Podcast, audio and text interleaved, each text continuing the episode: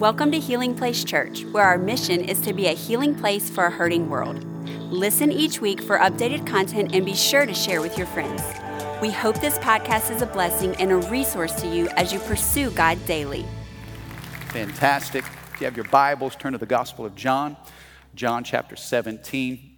We have been in a, in a theme called race, relationships, and reconciliation. We kind of talked about this last week, and I want to give a, a follow up to that this week and talk to you out of John chapter 17. What I'm uh, going to attempt to do is use John 17 as the framework, and then I want to unpack some thoughts about the Good Samaritan. So, Luke 17 is the story of the Good Samaritan, and John 17 is where we're going to spend most of our time uh, today. As you're turning there, I came across this uh, recently. I thought this was appropriate. Uh, a, a busy executive was working from home during the quarantine. And so he was on a Zoom call. Uh, of course, he was professional from the waist up, but he was still in his PJs from the waist down. Can I have a good amen? Lot going on trying to work from home during the quarantine, and his six year old son wanted to play. Daddy, can you play with me? Dad, can you play with me? And so he found himself a little distracted, said, No, son, look, I, I can't play. Daddy's got to work. Well, the six year old boy just was relentless. So finally, the dad said, Hey, go get me that magazine. So the boy ran and grabbed a magazine. Dad opened it up, and the fold out in the middle was a map of the entire world. And so the dad took some scissors and he cut the map up into a hundred tiny pieces. And he said, Son, Go, pit, go put this map of the world together, and when you finish, then I'll play with you. He knew the six year old had never seen the globe, didn't know the first thing about how to put it together. So he thought he was going to buy himself a little time to get some stuff done. And all the parents said, uh, Oh, yeah, we've all done that. Well, it wasn't but 10 minutes later. The boy came back and he had the whole map of the world put together. the dad was amazed. He said, Son, how in the world did you know to do this? And the boy said, Dad, it was simple. He began to turn over the pieces. He said, On the other side was the picture of a man. And I knew that if I could put the man together, then the whole world would fall in place. Come on now, do you see where we're going here? That, that, that, little boy had discovered something. He had never seen the globe, didn't know how to put it together or make the world work, but he could start with the man on the other side. Now, if you're like me, you've seen what's happening in our world, and it's heartbreaking. Oh, I've had so many emotions and feelings, and I've just been overwhelmed with pain and hurt and confusion and anger and, and moments of hopelessness and then feelings of helplessness. And the truth is, I can't fix the world, but I can scale this thing down to the man inside of me. And if I can fix what's happening in here, then I can make a difference in the world out there. Can I have a good amen? And I feel like this is so important for us as a church to talk about. You know, I, I, thought about, as I prepared for this message, even my own children. I thought about Alexa and Michaela and Trevor. You know, we're standing at a really interesting moment in our nation's history. And as a church, we have an opportunity to create a lot of change. We have a, a, a, chance to shape a world for our children. What decisions are we making today that will create opportunities for their tomorrow? You know, history will judge how Healing Place has handled herself in these seasons, in, in these moments. And my prayer is this that it, five years from now, 10 years from now, 50 years from now, history will be able to look back and see Healing Place Church was a church who stood with the oppressed, who valued every human life, and who ultimately honored Jesus. If we can check those boxes, maybe we make a lot of mistakes along the way, but if we can stand with the oppressed, if we can value human life and then give all glory to God, then maybe, just maybe, we can make a difference in our world. Are you with me today? John 17, I think, is a great prayer. Uh, it's the prayer of Jesus. It's one of his final prayers on his way to the cross. I mean, you think about this. Jesus knew what was ahead of him. And he looked at the men around him, his followers, the church. and he prayed something for them. And I think in this is a, a, really great lesson for all of us. John 17, this is the prayer of Jesus for the church, and here's what he says He says, Lord, I pray that they will all be one. Come on, somebody say one. That they will all be one, just as you and I are one. Lord, would you make them one just as we are one? He says, As you are in me, Father, and I am in you, and may they be in us so that the world will believe that you sent me. You know, I want you to jot this down. I want to break this into two major themes. And the first is this I want to talk to you about unity within the church. Somebody say unity. U- unity within the church. You know what's interesting? What Jesus didn't pray for? You know, Jesus didn't say, Lord, help them to do great miracles. How many thinks that would have been pretty cool? If Jesus, I mean, if you're one of the disciples and you're part of this following of Christ, on his way out, Lord, I, help me to do the things that you, I want to do the supernatural. Jesus didn't pray for them to do great miracles. He didn't even pray for them to preach great sermons. And nobody was a better teacher than Jesus. I mean, surely great miracles and, and fantastic teaching is the way. Eh, eh, he didn't pray, Lord, give them a, a, an amazing following. May great crowds follow them so that the message can get out. But he simply prayed a prayer of unity. Lord, would you make them one just as you and I are one? Remember when Jesus raised Lazarus from the dead? Remember what he prayed? Three simple words he just declared, Lazarus, come forth. Three tiny words, and a dead man was raised. But yet in John 17, you'll notice that five times Jesus prayed, Lord, make them one.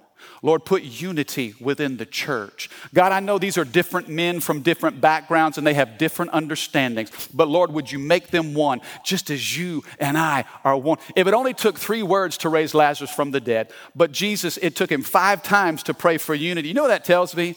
It takes more work for the church to be unified than it does for a dead man to rise. This is work. Come on, somebody say work. Uh, unity, it sounds nice, but it requires something of each and every one of us. You know, I thought about the church in general. Uh, anybody want to take a guess as to how many different denominations there are in the church?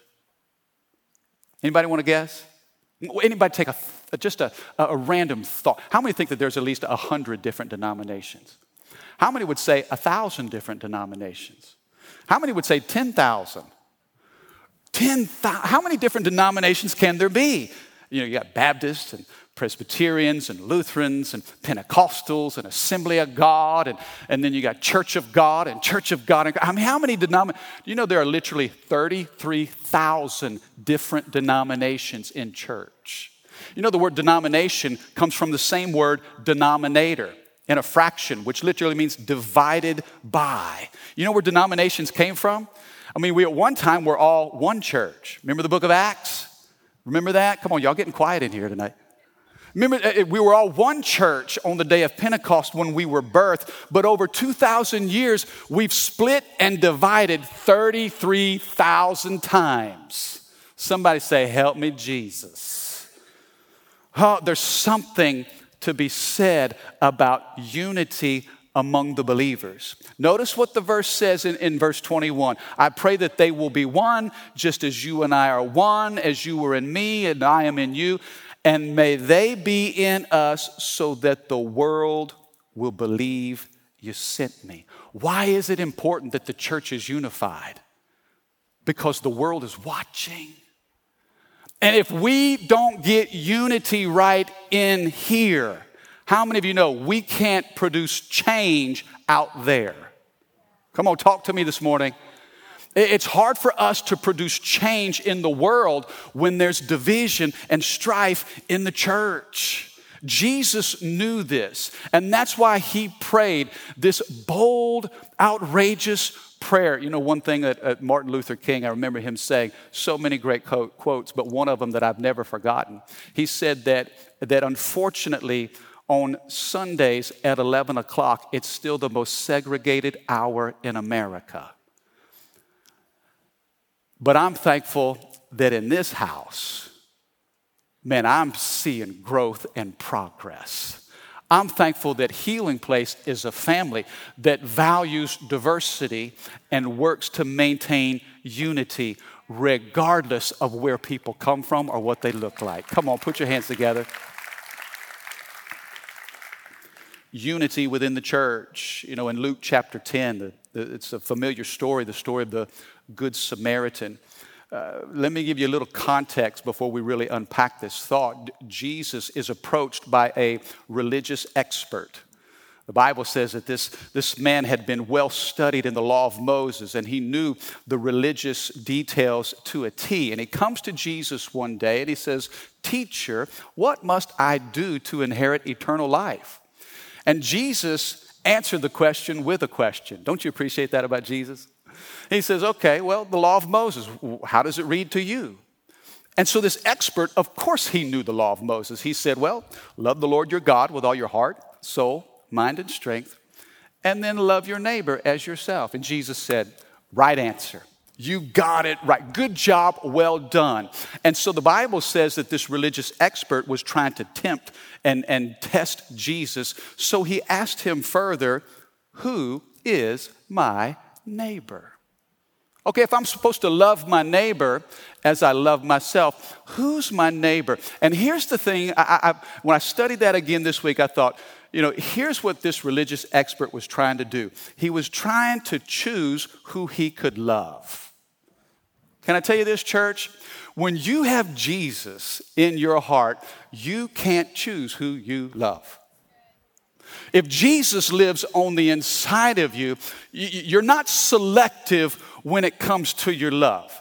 You know, it's not like in, being in a grocery store and just picking things off the shelf. I want this, I want that. I think I love him. I don't care about her. Um, man, yeah, he's nice. She's okay. Nah. I'm, how many of you know we don't choose who we love? Man, when the love of God captivates us, then we are mandated to love those around us. This religious expert didn't want to love everybody, and so that's why he's saying, Who's my neighbor? How many know love is more than a feeling or an emotion? If you're married, you know that very well. And all the married people said, uh, Yeah, remember all the feelings and the passion and the emotion when you were dating? You know, they say dating brings out the best of you, and then marriage brings out the rest of you. It just requires work. You know, you, get married, and all of a sudden there's these things called bills, and then kids kind of happen. And, and then, you know, there's conflict to negotiate, and problems to be solved, and, and pressure to navigate. Love requires work. You can't choose who you love, but you definitely got to put in the work. We got to do the work that love requires. It's so much more than an emotion or a feeling. We can say, Love my neighbor. And, and watch a video and just clap our hands and man isn't that nice everybody thinks love is an amazing idea until you have somebody difficult to love anybody work with some difficult people Anybody related to some difficult people? Don't be pointing out. Don't be pointing. Some of you have been quarantined way too long. Love requires work. You can't choose who you love. And yet, this religious expert was trying to be selective. And Jesus was about to blow this guy's mind. He's basically telling this guy listen, you're an expert at the law, but you're a rookie when it comes to love. You, have got a big mind, but you got a small heart. You know, sometimes we come to church and we're educated way beyond our ability to even love. God's trying to enlarge our capacity to love people around us. If we're going to walk in unity, you can't choose who you love. You know, also, and here's what's getting ready to happen we've got to beware of stereotypes that exist. Okay? This, this Jew is coming to Jesus and he's saying, Who's my neighbor? And Jesus is getting ready to challenge this guy in some stereotypes that he had embraced. Because if you know anything about biblical history, Jews and Samaritans did not get along. The Jews looked down on the Samaritans. In fact, Jews would go out of their way to avoid a Samaritan. There was such religious hatred and animosity. And Jesus was about to test this man in an area. He's going to tell the story of the Good Samaritan.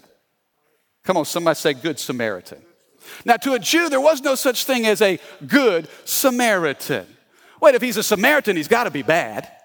Uh, is, is, there an exception? Is there actually a, a, a, Samaritan that's good? Yet Jesus is getting ready to tell a story that will make the Samaritan the hero out of it. How many you know that had to be offensive for this religious expert? You gonna make the, the hero of the story a Samaritan? How can that be? Sometimes we embrace stereotypes we're not even aware of. You know, when I was younger, I, and I was raised in church, but we had some difficult things happening in our church. We had some pastors making bad choices, and as a teenager, I got burned. I, I don't know if you've ever been hurt in the world, but when you come to church and experience church hurt, how many know that's painful? I mean, that had put a bitter taste in my mouth, and so I was so disenfranchised by church. You know what I said?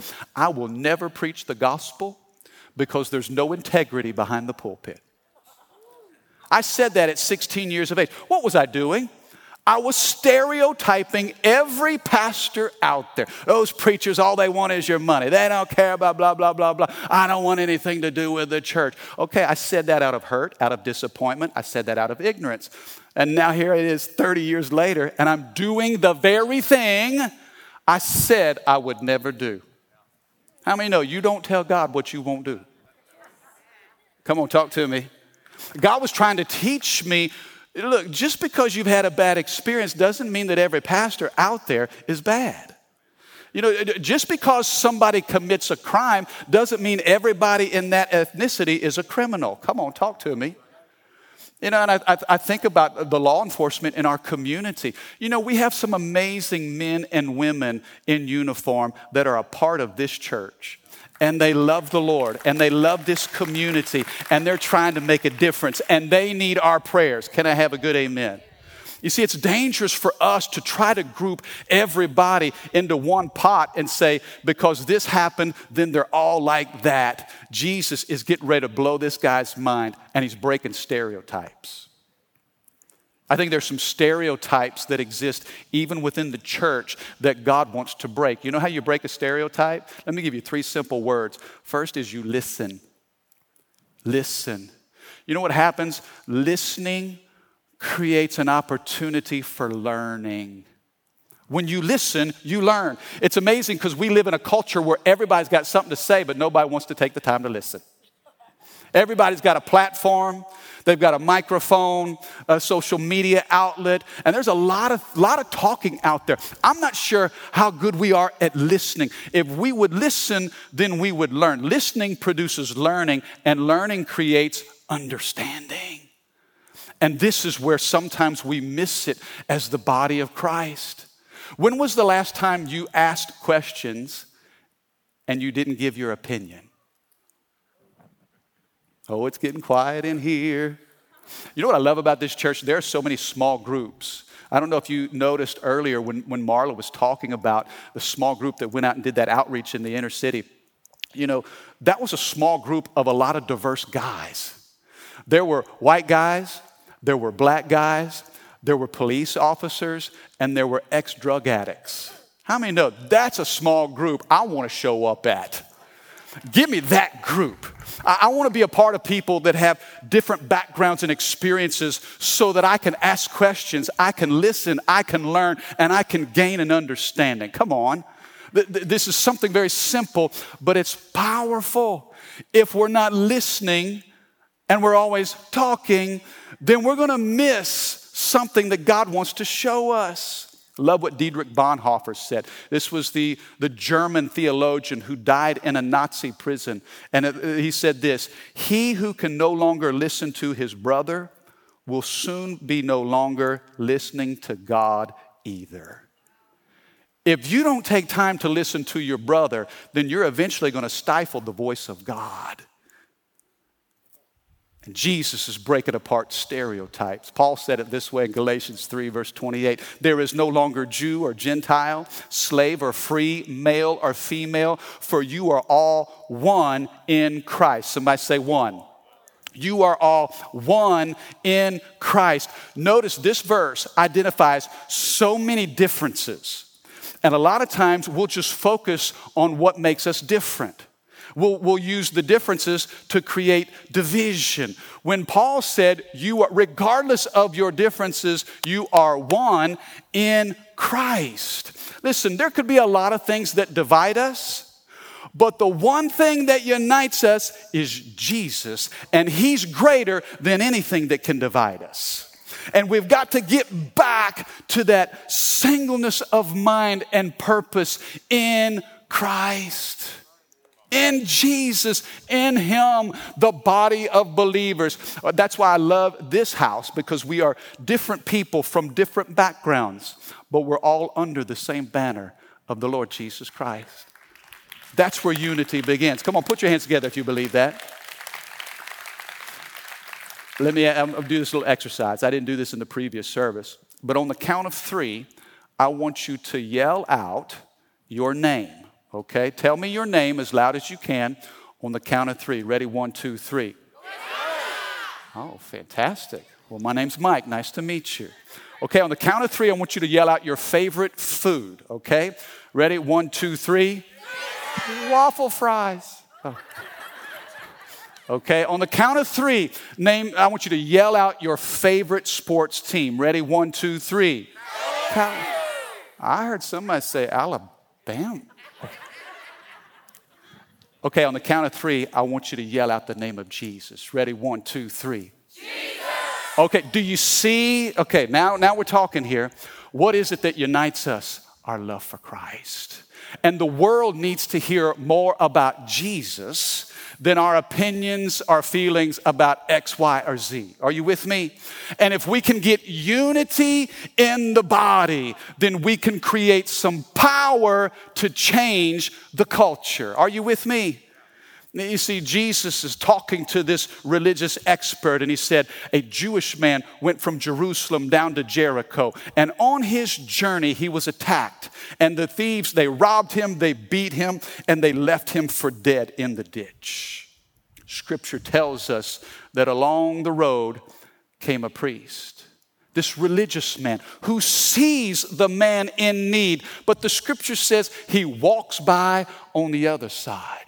Not long after, a Levite, an associate pastor, comes and he sees the man in the ditch, the same need, the same trauma, but yet he passes by on the other side. Listen to me. If we're going to walk in unity, we'll never be able to drift and get there. You cannot drift into unity. It's going to take some intentionality. Aren't you glad that when you were in your ditch, Jesus didn't walk by on the other side? But what did he do? He went to you. You see, I believe that we're in a world that begs, notice me. There's a part of our country that's saying, feel my pain. Please don't ignore my hurt. Please don't pretend it doesn't exist. Please don't pass by on the other side. And as a church, God wants us to move out of our comfort and to involve ourselves in somebody else's pain. How can we bring healing to pain that we're not willing to get involved in? Are you with me? Jesus said, I want you to be one, just as the Father and I are one. See, I'm sure that the priest and the Levite, when they saw the man in need and they passed by on the other side, I'm sure that they had responsibilities in the church. Maybe there was a service that they were late to, or there were people they were trying to tend to. Uh, I can't miss my appointment with God because He's at church, when they didn't even realize that God was disguised as the man in the ditch. God was waiting to be discovered. And I, I, pray that as believers, as the body of Christ, we would be so united under the name of Jesus that we would be aware of the needs of our brothers and sisters around us. Look at what it says in verse 23, John 17, verse 23. Again, Jesus says that I am in them and you are in me. May they experience such perfect unity that the world will know you sent me and that you love them as much as you love me. You see, Jesus is saying when the world sees unity within the church, then they begin to understand the love of God for them. You see, unity within the church translates into change within our culture.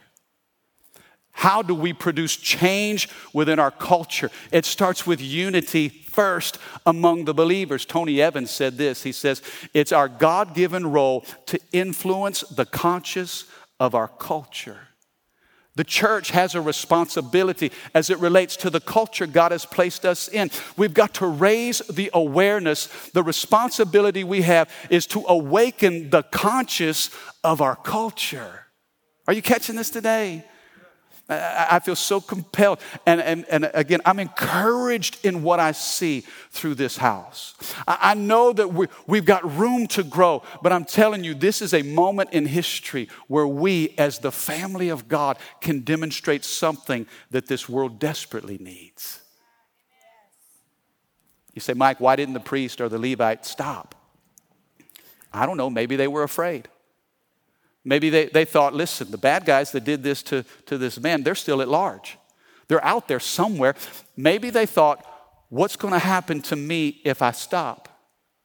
But the Samaritan comes along and he says, wait a second, what's going to happen to him if I don't? You see the difference? You see, when we walk in unity, then we have an awareness of our community. And we can't be silent and pass by on the other side, pretending that it doesn't exist. We have to be touched with the pain that's around us. You know, creating change, it's messy business, isn't it? It's messy. It involves us stopping our schedule, stepping out into something uncertain, the Bible says that this Samaritan looked upon the man who had been taken advantage of. The Bible says he came down off of his animal and he got into the ditch. He had to come down in order to reach a man that was down and pull him back up. You know, and I believe that that's part of the role and responsibility of the church is coming down from certain thoughts and ideas and opinions and embracing the suffering of the world around us in order to lift someone up higher. I believe God wants to lift people in their thinking. God wants to lift people in their experience. He wants to lift people as it relates to their value. The Bible says that he, that he reached down to this man that was in the ditch, and the Bible says he began to, to, to, to bring healing to his pain. He bandaged his wounds. He poured in the oil and the wine. The scripture says he put the man on his own animal, went down the road and checked him into the nearest hotel and said, Hey, listen, here's some money. Take care of this man. I'll be back. And if I get back and the bill is, is, is higher than what I've given, I'm going to cover whatever remains. Jesus tells this story to the religious expert to make him realize that every person has value. And if we see a need, it's important that we meet that need by the grace of God. Paul said it this way. He says in Romans 12 21, don't be overcome by evil, but instead overcome evil with good overcome evil. How, how do we overcome evil? By doing good. And I want to ask the band to come up as we prepare to close. This is the mandate and the responsibility that God has given us as the body of Christ. And honestly, I don't understand everything about this issue. I'm learning. I feel like I'm growing. I feel like there's an awakening that's taken place even within my own heart. But if I can look at what's happening around me and make a commitment to continue to serve and do good, serve and do good, uh, uh love without any strings attached. I mean, uh, uh, I've received the love of God. His mercy has met me at my worst. Guess what? I, I've got to be merciful and serve the world around me. Jesus asked the expert, he said, Okay, there's the story. Now you tell me which one was the neighbor. Who was the neighbor? And the expert said, Well, I, I suppose it was the, the one who showed mercy. Jesus said, You got that right too. There's two things you've gotten right here love the Lord your God with all your heart, soul, mind, and strength. Love your neighbor as yourself. And you've also learned who, who you're to be as a neighbor. Go and do likewise. Go and do likewise. You know, it's words like this in days like today that really mobilize who we are and galvanize our commitment to God and our resp- uh, responsibility we have to the world around us. Amen? Jesus said, Lord, I, I pray that they're one, just as you and I are one. The unity we walk in positions us to, re- to create the change that our world desperately needs. My question to you is this Can we be the answer to that prayer Jesus prayed 2,000 years ago? Can we be that church? Can, can we walk in a spirit not of offense, not of opinions, not of agendas, but can we walk in a spirit that says Jesus is Lord? And I'm committed to my brother, to my sister. In that, I think there is the potential that God's given us to be the church we're supposed to be in this hour. Thank you for listening. Take a moment and subscribe so you can become a part of the community here and stay up to date with what is happening at Healing Place Church. For more information about HPC, visit healingplacechurch.org.